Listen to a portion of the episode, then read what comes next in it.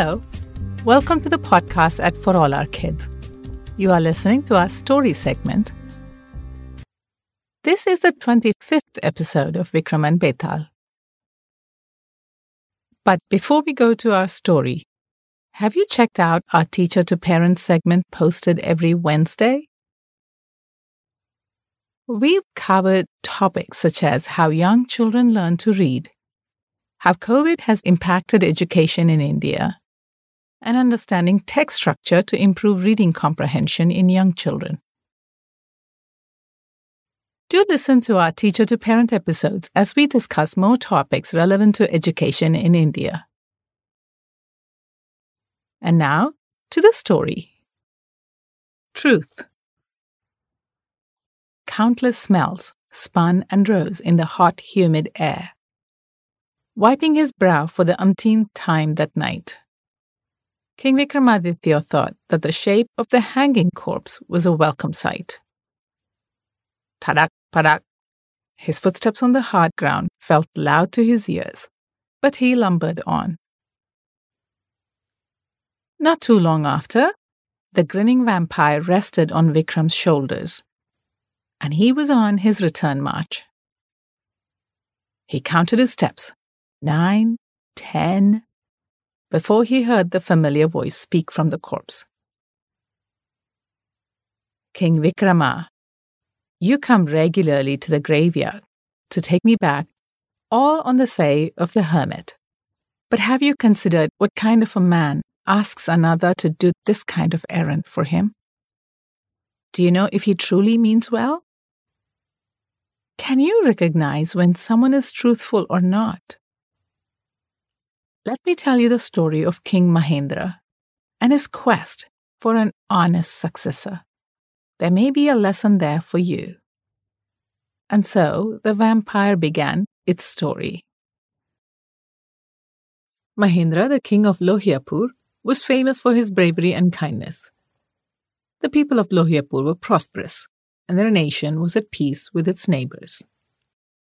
They knew that peace reigned in their kingdom because of their brave and thoughtful king.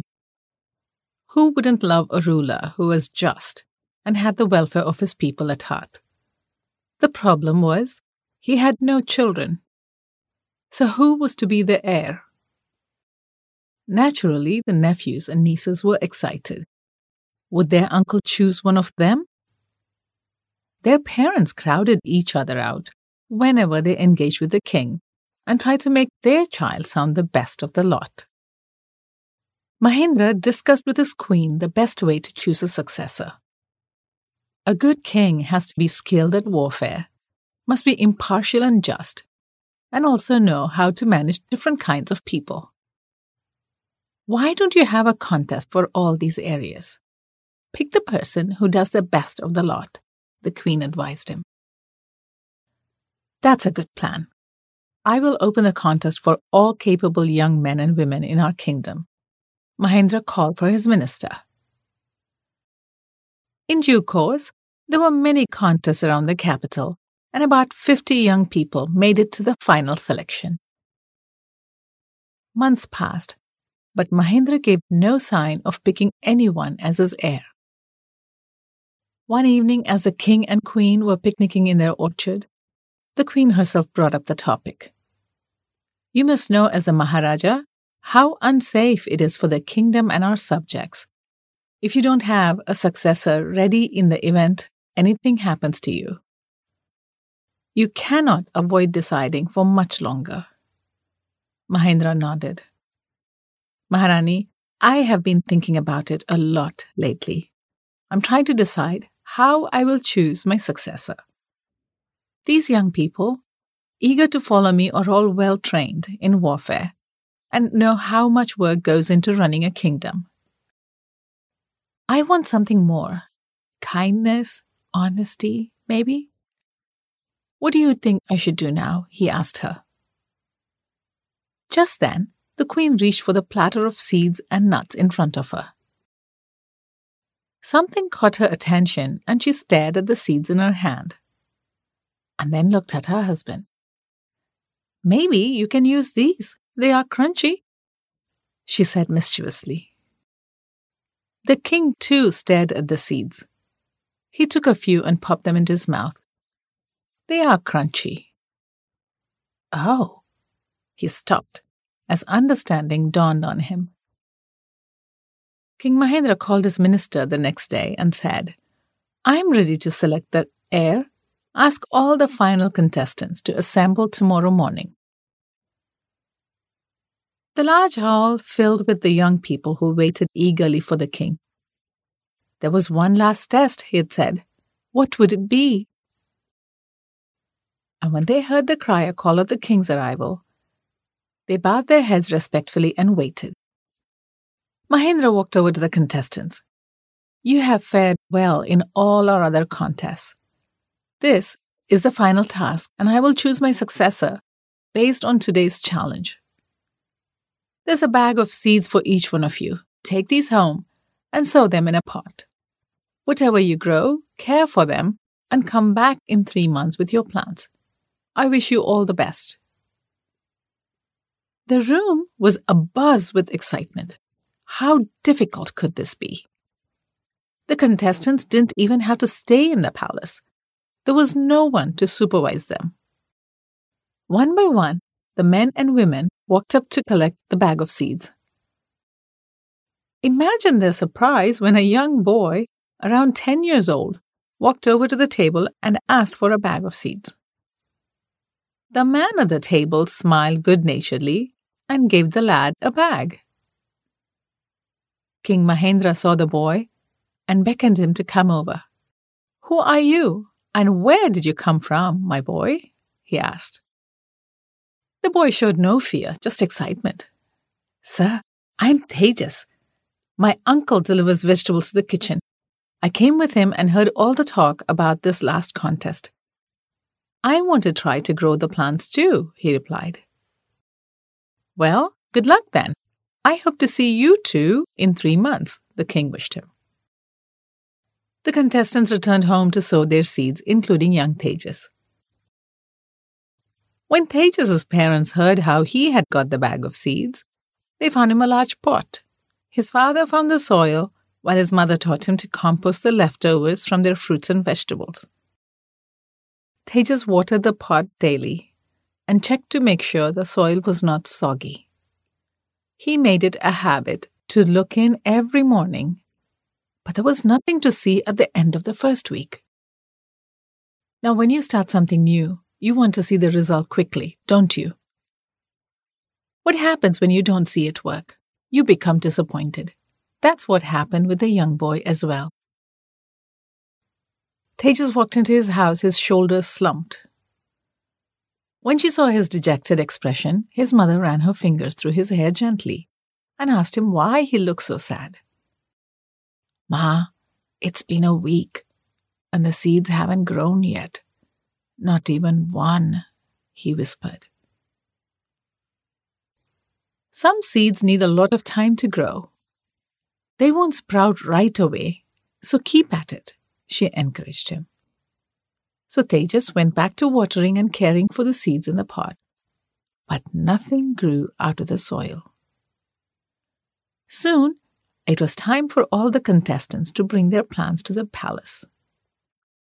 The contestants started arriving in the city, and the whole palace had a festive feel. If the contestants were excited at the prospect of being chosen as the king's heir, the townspeople felt happy that their kingdom would have an able ruler even after Mahendra. Tejas did not want to go to the palace, not with his empty pot. He had heard about the lush plants that the other contestants had brought. Pa, I don't want to go. I will look foolish with my empty pot. No, son, there may be others too who had the same difficulty in growing their plants. Besides, the king did say he hoped to see you along with the other contestants, his father counseled him. On the fateful day, Tejas entered the king's court with his pot of soil. Bright orange and red crossandra, yellow marigold, blue Aparajita, yellow sunflowers, dahlias, and more filled the large room. The contestants looked confident as they showed off their plants. Tejas craned his neck to look all around him. He was the only one without a plant. He could feel all eyes boring into him, and he wished he could just sink into the ground and disappear. But before he could move out of there, the king arrived. King Mahendra entered the court, and the buzzing in the room stopped. He looked around at the dazzling array of flowers. It looks like all of you have taken great care to grow your plants. I will come and look at each of these. So he and his chief minister walked around the room, stopping to inspect each potted plant. At last he stopped in front of Tejas. I wondered if you would be here, young man. How did you do? The king asked the boy. Sir, I did not grow anything. I tried, I really did. My parents helped me get the most fertile soil, and they showed me how to water just the right amount and all that. And I didn't stop after the first week or two because we thought it might be a plant that needs time to germinate. But nothing has grown so far. Tejas spilled his worries out. Ah, come with me, young man. The king put his arms around him. The king and the boy walked together with the chief ministers and others trailing behind. The rest of the contestants looked on puzzled. The king turned to the court and said, I have chosen Tejas as my successor. Then turning to his minister, he said, Let us talk to his parents and see to his education. He is young and can learn all he needs to know to be a good king. The vampire stopped the story and addressed King Vikram. What a strange choice of an heir. Was the king mad? Everyone was waiting for an able successor to King Mahendra. Instead, he chose a boy who knew nothing about warfare and couldn't grow plants from his seeds. If he must choose a gardener, why didn't he pick someone who grew plants well and was trained in warfare and administration? King Vikram answered back without any hesitation. No, King Mahendra was not mad at all. The queen had given a very clever suggestion, and everyone but Tejas failed in the contest. The seeds that the king distributed were all roasted seeds, like the ones that he and the queen were munching on at the picnic.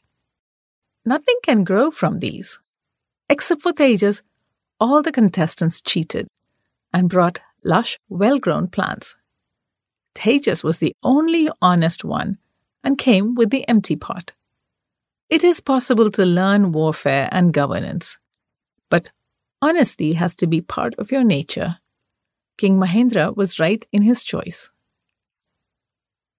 No sooner had King Vikram answered the vampire than he felt a lightening of his burden. The corpse with its vampire floated away back to its branch. So what do you think, my friends? Sometimes we lie about important things, because we believe that no one will find out. But we know the truth, just like Tejas did. You know what? You can manage the consequences of telling the truth, even in difficult circumstances. But it is difficult to lie to oneself. You are the person to whom you shouldn't lie. And this is the end of this episode. Next week is the 26th and final episode of the King Vikram and Betal series. Do come back and find out what happens. Until then, goodbye from all of us at For All Our Kids.